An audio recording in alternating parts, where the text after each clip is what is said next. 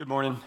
It's good to be with you. Uh, it's hard to preach after that song. I, that song just preaches itself. That's like my favorite hymn. I'm so glad, Jeff, that you scheduled that one before I get up here and get to talk about how good Jesus is. That song just sets the way so much. Uh, my name's Paul. I'm one of the pastors here. May not have gotten a chance to meet all of you, uh, but if not, either way, I'm really glad you're here. It's really good to see you this morning. I know there's a lot of things you could be doing, but the fact that you've chosen to gather here or watch online uh, really does mean a lot to us. So uh, I'm really appreciative of that. Uh, like Scott said, we're continuing in our Advent series today. Um, we've been talking about loving Jesus with all of who we are. Last week, Blake talked about loving Jesus with our minds. This week is a little less glamorous. I'm going to talk about loving Jesus with our ears. Um, but the Advent itself, uh, I hope that's not a bomb. Um, y'all, maybe someone doesn't want me to preach today. uh, but yeah, we're talking about loving with Jesus with our ears today uh, as, we, as we move through Advent. What do we do with our ears? Yeah, yeah, we listen. What do we usually listen for? That is the right answer, but it's not the one I have.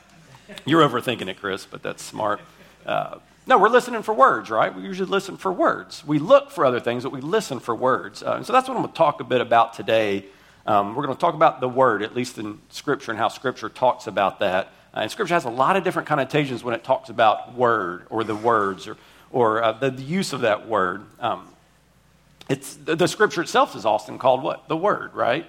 Uh, we're going to talk about that some today. Turn with me, uh, if you will, to John 1 1 and go on and get ready for that. Uh, the Gospels themselves, the four Gospels, Matthew, Mark, Luke, and John, introduce Jesus in different ways. Matthew has a little short introduction to the birth of Jesus um, after all of those begat, so and so begat so and so, and then it moves into uh, Jesus' birth. Mark just skips it all together and goes on into Jesus' adult ministry.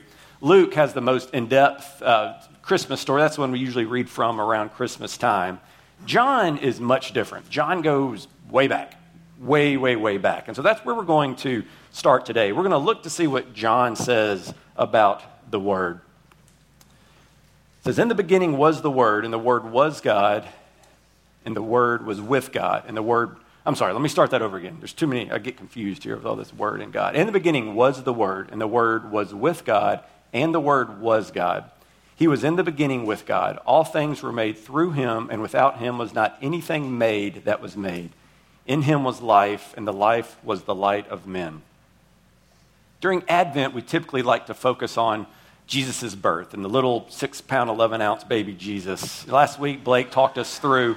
Uh, Blake talked us through like the Old Testament prophecies and, and what the Old Testament had to say about the coming Messiah. John intros Jesus in a much different way to us. And this statement in John 1 1 is really one of the most profound in scriptures. This use of the word, word, is extremely loaded. It's very loaded. Uh, and, and his use of that term was very intentional in this passage. John was showing that this word that he was speaking about is much different than the word that the Greeks were used to hearing, the, the logos, if you've heard of that before. The Greeks had this idea of the word, and their idea of the word was this Greek philosophical concept of this impersonal principle who gave order to the universe. So it wasn't really a being, it was this impersonal principle that they called the Word that gave order to the universe. And what John was saying is there's a true and better Word. He was very intentional in using um, this Word. And this Word existed with God since eternity past. What were the first words in the Bible? Do you remember? Genesis 1 1? In the beginning. In the beginning was, was God. John echoes those words when he says, In the beginning was the Word. He was there in the beginning. Jesus was there in the beginning with God. When God hung the moon and the stars, Jesus was there. When he created everything, the Word was there with him. And then it says, not only was he there, but that all things were made through him. So Jesus wasn't only there in the beginning, but he was active in creation. He was with God creating this universe. We sometimes forget that. You know, as we're walking through Genesis uh, right now before we took a break for Advent, you know, it talks a lot about God. God did this and God did that. And we forget that Jesus was there with God in the beginning creating these things. When, when God created Adam and Eve and when he took the rib out of Adam to make Eve, Jesus was there and he was active. He wasn't just watching. And when Adam and Eve sinned, Jesus was there with them. When God decided that he was not happy with creation and he flooded the whole earth uh, in the time of Noah, Jesus was there with him. This word was with God. He's always been there. And the Word was with God, and the Word was God. This is foundational language. We just saying holy, holy, holy, blessed Trinity. This is foundational language that John's using that talks about Jesus wasn't just with God, Jesus was God. Jesus was an active member of the Godhead and is an active member of the Godhead. This baby that we sing Christmas carols about is a member of the Trinity, is God, is part of the Godhead. And the Word became man, and the Word dwelt among us. God, the Word of God, dwelt among us. The Word of God came with a word from God because the Word was God. I'm not going to ask you to say that a bunch. Um, but that's what we're going to talk about today. We're going to spend the rest of our time talking about that. Like the Christmas carol, do you hear what I hear? And that's what we're going to talk about. Emmanuel came with a word from God.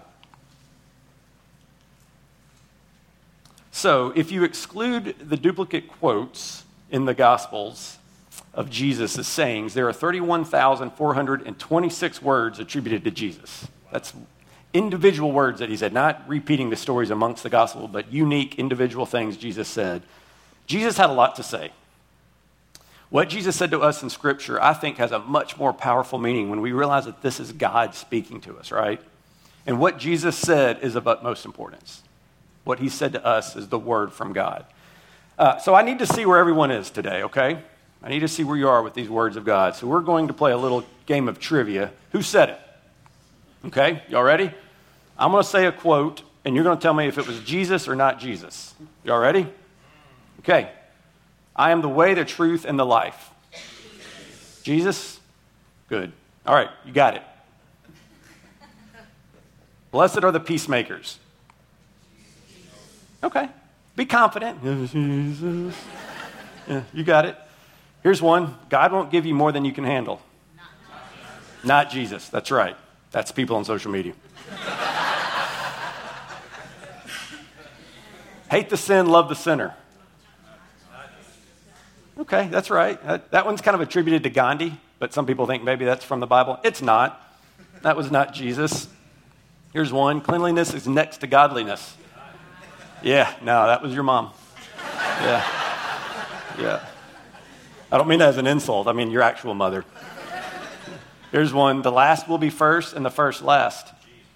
Yes, not Reese Bobby. That was Jesus. That's right. Do not be anxious about anything. You guys are doing pretty good. That was a trick question, though. That was the Apostle Paul. Ha ha, gotcha. He said that in Philippians. But I'll give you like half credit for that. If I was grading your test, I'd give you half credit. At least it was in the Bible. For my yoke is easy and my burden is light. Jesus, you're doing well. This is my wife's personal favorite. Jesus is the reason for the season. Not Jesus. That's right. That was Hobby Lobby. All right. Spare the rod, spoil the child. Not Jesus. No, that's probably one of your grandparents misquoting Proverbs uh, to your parents because they didn't agree with the way they were disciplining you. Yeah. There is a proverb close to that, but that's not it. All right. If your right eye causes you to sin, tear it out. All right, that's Jesus. All right, I feel like you guys are doing okay with that. We've clearly got a little bit of work to do, though. So I'm going to go through all 31,000 words. Um, I hope you packed a lunch we're going to be here for a minute. That, that's like the most normal pastor joke, isn't it? Let's joke about how long this sermon's going to be. Yeah, no, it's, yeah, it's serious. But if we're going to love Jesus with our ears, I think it's really helpful for us to understand how Jesus spoke to us. Jesus' words were words from God. Jesus was constantly quoting scriptures. The first words that uh, are recorded of Jesus saying is actually in Luke 2, right after the um, the Christmas story. I'm going to read that. Y'all can follow along if you want to. I'm not going to put it on there just because it's pretty long, but I'm going to read through it, starting in verse 41. And this is the boy Jesus in the temple. It says, Now his parents were, went to Jerusalem every year at the feast of Passover, and when he was 12 years old, they went up according to custom. And when the feast has ended, as they were returning, the boy Jesus stayed behind in Jerusalem. His parents did not know it, but supposing him to be in the group, they went a day's journey. But then they began to search for him among their relatives and acquaintances. And when they did not find him, they returned to Jerusalem searching for him. After three days, they found him in the temple, sitting among the teachers and listening to them and asking them questions. And all who had heard him were amazed at his understanding and his answers. And when his parents saw him, they were astonished. And his mother said to him, Son, why have you treated us so? Behold, your father and I have been searching for you in great distress. And he said to them, Why are you looking for me? Did you not know that I must be in my father's house? And they did not understand the sayings that he spoke to them. And he went down with them and came to Nazareth and was submissive to them, and his mother treasured up all these things in his heart. So, given the fact that Jesus is sitting in the temple with most likely Jewish priests, you've got to understand a little bit about the priests themselves. Most of the Jewish priests had memorized the first five books of the Old Testament by the time they were 12. At a bare minimum, the first five books of the, the, Old Testament. They would start when they were around age six, and by the time they were age 12, they would have memorized the first five books of the Bible. We struggle with like a few verses here and there. Uh, they memorized the entire uh, Torah, the first five books of the Bible. Do you remember how old Jesus was in that story I just read? Pretty interesting, isn't it? I would dare say that Jesus, by this time, had memorized a lot of scripture. He was, it talks about him being in the temple talking with the, the uh, Jewish leaders and, and priests, and they were astonished at how much he knew. And then, so after that, we don't see a lot about Jesus mentioned from age 12 until his, his adult ministry started when he gets baptized. Most of them pick up at, at his baptism. And so after the temple, we go to his baptism. And from there, the, the Gospels show us Jesus in the wilderness. He's led to the wilderness where he's tempted. He hadn't eaten for 40 days. And the devil, you remember the devil comes to him and says? The first thing he says is, Hey, if you're hungry, why don't you just get these stones and turn them into bread? You remember Jesus' response to him. You remember what he says? He says, It is written. Yeah. So the first thing he responds with is a quote from Deuteronomy. Four times the devil tempted Jesus, and each time he responded with, It is written. And then he had something that he quoted from the Old Testament. Jesus was fighting spiritual warfare with Scripture. Satan was present with him. Jesus was responding with Scripture. Jesus quoted the Old Testament 78 times. So in, in the New Testament, we have Jesus quoting Old Testament 78 times. He knew Scripture, he memorized it. And he didn't do it just to look smart. He knew these were the very actual words of God. We have a, an amazingly powerful weapon right here. And, and you can get a copy, you know, some of those big fancy gas stations have Bibles. I mean, you can get the Bible everywhere. And I think it, it means we kind of take it for granted a little bit, but we have an amazingly powerful weapon. I'm not saying daily devotionals aren't good, but you have the, the devotional you need. You have Scripture. Don't replace Scripture with pithy sayings or, or things you read on the internet. The Bible should be in your hand daily. It's so powerful. Jesus knew how powerful Scripture was, he was always quoting it. Here's what Scripture says about Scripture in 2 Timothy 3.16. It says, All Scripture is breathed out by God and profitable for teaching, for reproof, for correction, and for training in righteousness, that the man of God may be complete, equipped for every good work. It's breathed out by God, it is the very word of God. Jesus' words weren't just words from God, they were the words of God. Jesus spoke with the authority of God. John 1 1 says, The Word was God. Jesus never really comes out and says, Hi, I'm Jesus, I'm also God. Like he didn't introduce himself like that to people, but we see the way that the things that he did, the actions he did, the things he said, and the way people reacted to him, it was very clear uh, that Jesus was claiming to be God. He was doing things and saying things that only God can do. Here's just a few examples. In Mark 2, Jesus forgives sins. And then he says he is the Lord over the Sabbath. Mark 4, he shows his authority over creation by calming the storm. He has command and control over creation. In Mark 14, after Jesus is arrested and he's before the Sanhedrin, uh, like the, the Jewish court, they ask him, Are you the Christ, the Son of the Blessed? And Jesus immediately quotes uh, Old Testament, he says, I am. And you will see the Son of Man seated at the right hand of power and coming with the clouds of heaven. He's making a reference to Old Testament prophecy about the coming Messiah from Psalms 110, when David says, The Lord says to my Lord, Sit at my right hand until I make your enemies your footstool. And we see the way the Jewish leaders responded when Jesus said this. You, would always hear about tearing their robes and like being angry. They knew what Jesus was saying. He was claiming to be on equal level with God, he was claiming to be God. And it made them really mad. That's why that's ultimately why Jesus was crucified and killed, because he was claiming to be God. Elsewhere in Scripture, we see, like in John 10, where Jesus says, The Father and I are one. There's countless examples through Scripture of Jesus doing and saying things that make it clear that he is claiming to be God.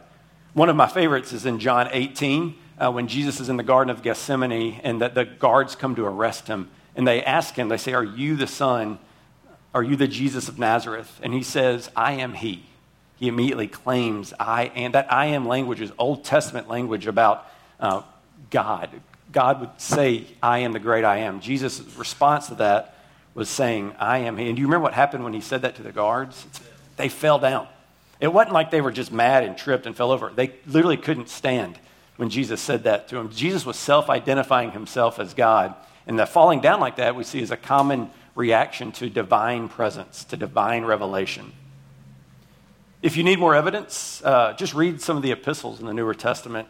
2 Peter uh, 1 1 says this, and this is uh, Peter writing this letter. He says, Simon Peter, a servant and apostle of Jesus Christ, to those who have obtained a faith of equal standing with ours by the righteousness of our God and Savior, Jesus Christ. Jesus didn't just know about God, He was God. He is God. He is the great I am that we read about in the Old Testaments. And He didn't just speak on behalf of God, He spoke as God because He is God. The words He spoke, the words that we have in Scripture, are the actual words of God. Jesus had a lot to say, and we have a lot of words. And can I just be honest for a minute? Uh, some of it can be pretty confusing. I mean, if you've read your scripture, there's a lot of stuff that, like, man, I'm just, that, that's a struggle for me to understand this. And then I read this, and this can be a struggle to, to, to reconcile some of these things that Jesus said together. Let me give you an example Matthew 11, 28 through 30. Uh, this is will be a familiar, um, this was in the trivia just a minute ago. You guys got it right, by the way. Uh, he says, Come to me, all who labor and are heavy laden, and I will give you rest. Take my yoke upon you and learn from me, for I am gentle and lowly in heart, and you will find rest for your souls. For my yoke is easy and my burden is light. I love that passage. I love that quote from Jesus. But then if we look back at Matthew 5 in the Sermon on the Mount, when Jesus is preaching uh, to the crowd, he says this in, in Matthew 5:20, "For I tell you, unless your righteousness exceeds that of the scribes and Pharisees, you will never enter the kingdom of heaven." That doesn't seem like an easy and light burden to me. Don't forget that the Pharisees had memorized, he's talking to the Pharisees here, um, or about the Pharisees, and they had memorized, like I said, the first five books of the uh, Bible at minimum. Some, some of them memorized the whole Old Testament scripture that they had. Um, they were pretty good at being good. And Jesus is saying, you got to be as good as these guys are to even get into the kingdom of heaven. And then he says, My yoke is easy and my burden is light. That's a tough one for me. I'm going to be honest with you. It, it confuses me a little bit. Um, and then Jesus, these 31,000 words, a lot of those are commands. I want to just read through some of these commands quickly. These are the commands of Christ. Not all of them, but this is some of them that I, I jotted down. He says, Repent, follow me, rejoice, let your light shine, honor God's law do not lust. Keep your word. Go the second mile. Love your enemies. Seek God's kingdom. Do not judge. Do unto others. Seek the narrow way. Fear not. Honor your parents. Deny yourself. Don't covet. Forgive others. Honor marriage. Be a servant. Be hospitable. Love the Lord. Love your neighbor. Pay your taxes. Keep my commandments. And just in case you think you were just nailing it and getting it all right, in Matthew 5 48, he says, You must be perfect as my heavenly Father is perfect. yeah. Let's pray. No, that, that's, that's not a light burden to me when I read that. that that's, a, that's a heavy yoke. Um, and it, it does often help me to realize that much of what Jesus was saying was to an audience of religious leaders. These Pharisees, these professional Hebrews, as I like to call them, uh, the Pharisees thought they were doing really well at keeping the Ten Commandments. And a lot of what Jesus was talking about was just expounding on those Ten Commandments. If you go back and you read the Sermon on the Mount, he'll, he'll go into the, some of these Ten Commandments and really expose the heart problem here. The Pharisees thought, well, I've never done these things, so I've kept all the Ten Commandments. And Jesus, you remember what he, he talks about like adultery? He's like, you might have thought you've not committed adultery because you've not had an actual affair. But if you have lust in your heart, then you've committed adultery. You may never, never have murdered someone, but if you have hatred for them, that you've committed murder in your heart. Your sin is much deeper than just your, out, your outward physical actions. And so Jesus' commands weren't really anything newer, they were just elaborations on the Ten Commandments. And then he really sums up the Ten Commandments in the Great Commandment in Matthew 22. And he said to them, You shall love the Lord your God with all your heart and with all your soul and with all your mind. This is the first, this is the great and first commandment. And the second is like this You shall love your neighbor as yourself. On these, the two commandments, On these two commandments depend all the law and the prophets. So he pretty much sums up all of these commands into love the Lord your God with all your heart and all your mind, and love your neighbor as yourself. But that doesn't really make it any better for me. Does that make it better for are you really nailing it at loving the Lord with all of your heart and loving your, your neighbor as yourself? How well are you really doing with that? You don't have to answer that. That's not trivia. Don't answer it. But I know how you're doing. I know how I'm doing with it. I mean, I'm, I'm not nailing it. Um, Jesus' commands weren't just hard, they, they were impossible. The commands themselves are good, the, the law is good, but it is impossible. It's an impossible task for us. They show us how we should live. They're a, good, they're a good guide for us. They show us how we should live. If everyone followed these things, I feel like the world would be a lot better place to be in, right? But I know we're all pretty terrible at keeping these commandments. But here's the good news God knew this. God wasn't, so he didn't lay out the Ten Commandments and then we, we didn't get, he was like, what? I really thought y'all were going to get all those. No, that, that's why we have to understand why Jesus came to us. Jesus, listen, Jesus didn't come to us to clarify the commandments. That wasn't his primary mission. He did that. It helped expose a lot of things, but that wasn't his reason for coming. He came to fulfill them. Here's what I, here's what I mean by that Matthew 5 17. This, these are the words of Jesus. He says, Do not think that I have come to abolish the law or the prophets. I have not come to abolish them, but to fulfill them. For truly I say to you, until heaven and earth pass away, not a iota, not a dot will pass from the law until all is accomplished. These are the very words of Jesus. In the midst of all of these to dos, Sermon on the Mount is full of commands of Jesus, but in the middle of that is this little statement that he makes, this this, the, imperatives are all through there, but he makes this indicative statement and he gives some relief to weary sinners. He's basically saying, You don't have a chance. You don't have a chance. at all these things I'm telling you to do, I came to do them. But we, we miss that. We see all of these commands of Jesus in there, but in the middle of the, that sermon is the statement of Jesus saying, I got you.